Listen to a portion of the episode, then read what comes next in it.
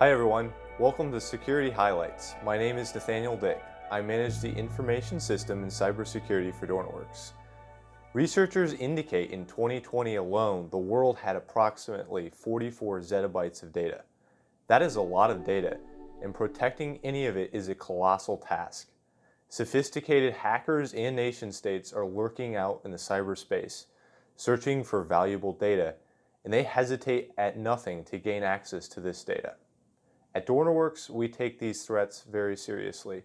The integrity of our customers' data is vital to us, and we have a few different ways we ensure this data remains secure. The first thing we do to protect our customers' data is through industry-leading firewall and antivirus tools. These tools ensure that malicious websites and applications are immediately blocked from ever touching our customers' data. These tools also have automation capabilities that alert us to potential threats and automatically block them. Imagine a fence put around a building. These tools serve as a fence to block malicious actors into the network.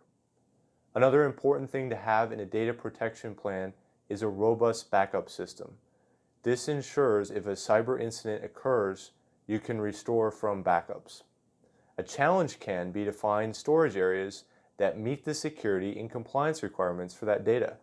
It takes a lot of work to identify vendor or systems that are compliant.